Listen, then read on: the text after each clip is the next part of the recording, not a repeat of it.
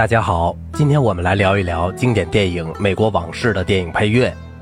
您现在听到的是《美国往事》组曲形式的主题，这个主题是后来才发现的，并没有在电影中使用。不过，既然是介绍电影配乐，我们不得不先讲讲这部电影。一九八二年，由塞尔乔·莱昂内导演的电影《美国往事》宣布开始主要的拍摄工作。电影由阿农·米尔坎担任制片人。对莱昂内来说，能够拍摄这部电影，实现了他持续十五年来的一个梦想。故事讲的是一小撮犹太黑帮在纽约黑社会中跨越近半个世纪的史诗般的传奇。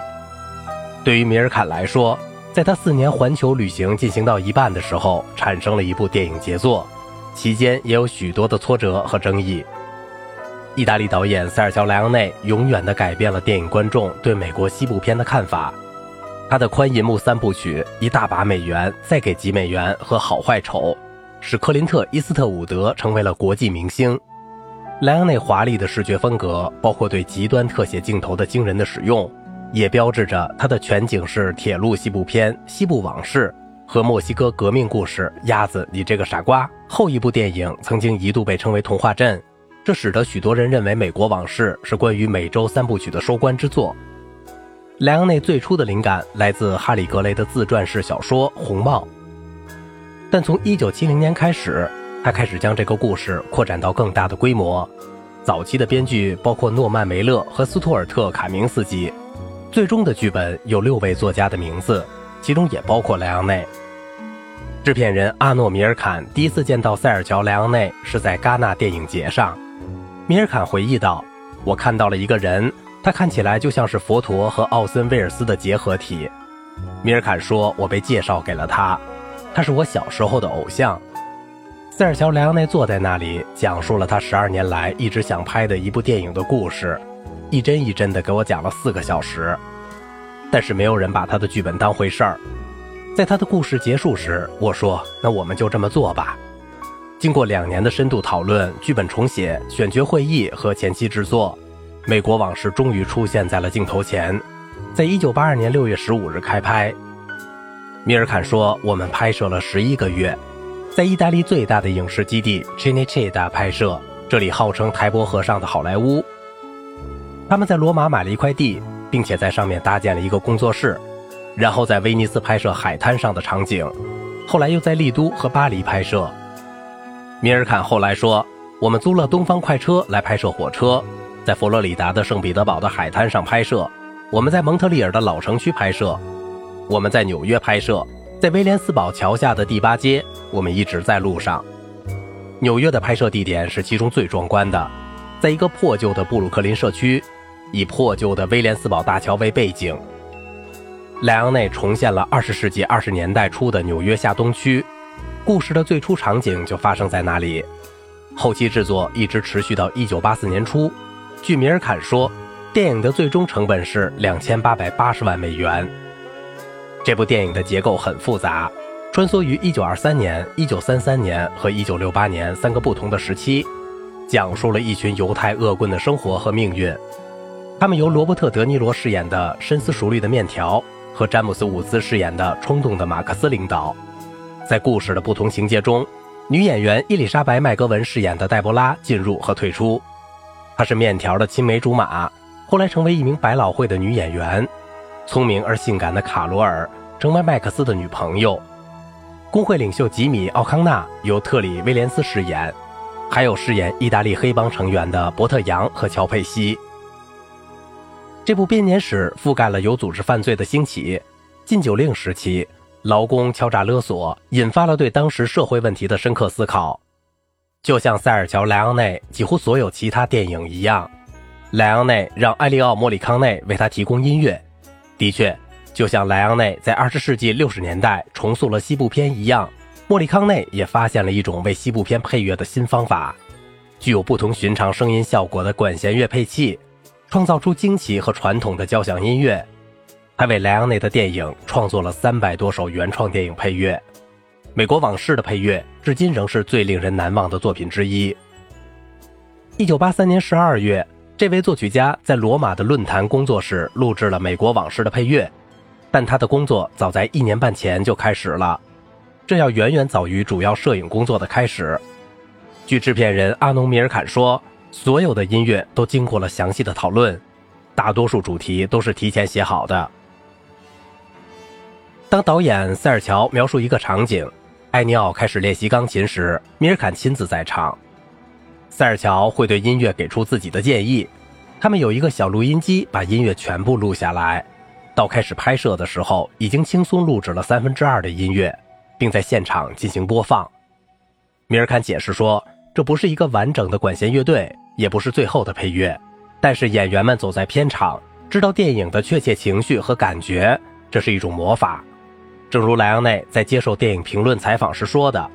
我提前几个月和莫里康内讨论过。”音乐引导我在电影中表述某种情绪或情感，在选择一个主题之前，我会让他创作十个、十五个或二十个主题，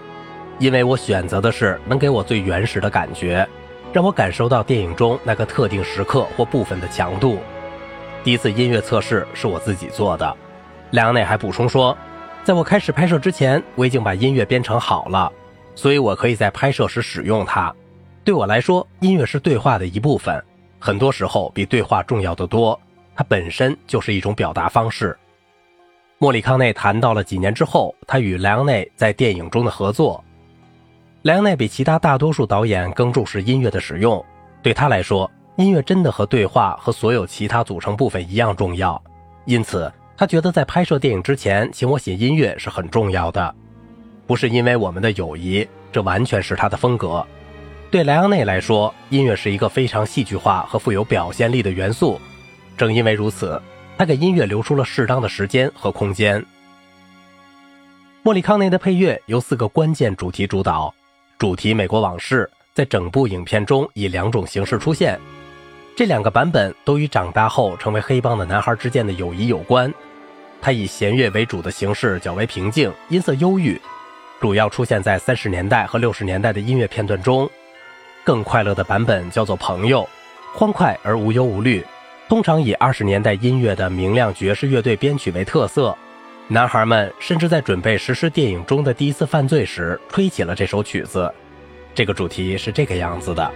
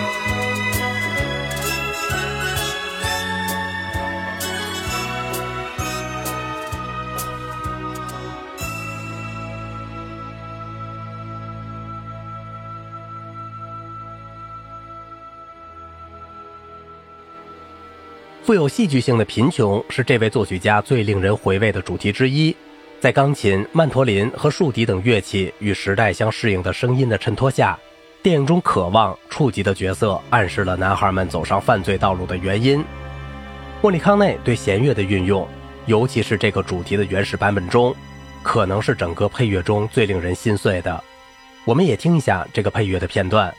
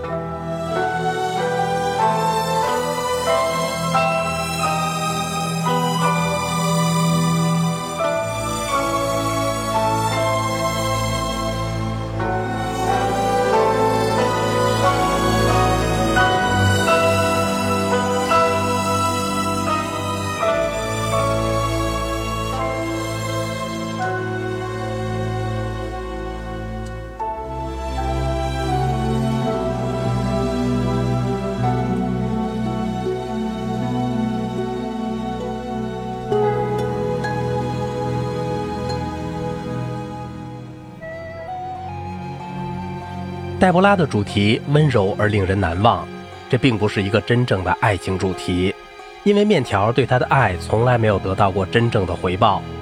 它更像是一个沉思，甚至是悲伤的主题。弦乐由无词女高音加强，由莫里康内长期合作的伙伴埃达德尔·奥尔索演奏。您现在听到的就是黛博拉主题的片段。《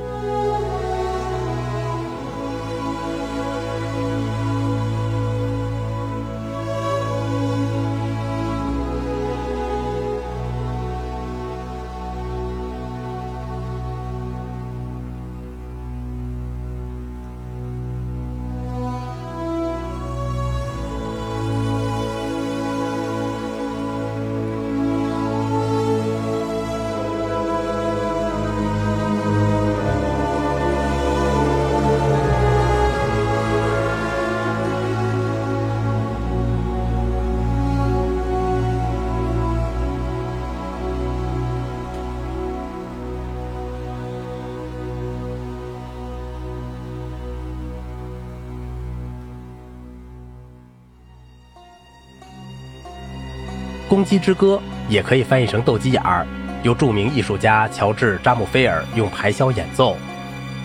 Cock Eyes 是最初帮派中的一个男孩，经常用他的袖珍排箫演奏这首曲子，作为强调。这个主题是一九二三年电影片段中一些最激烈时刻的核心，尤其是在他们中的一个人被谋杀时。这首作品特别的有意思，值得静静的欣赏。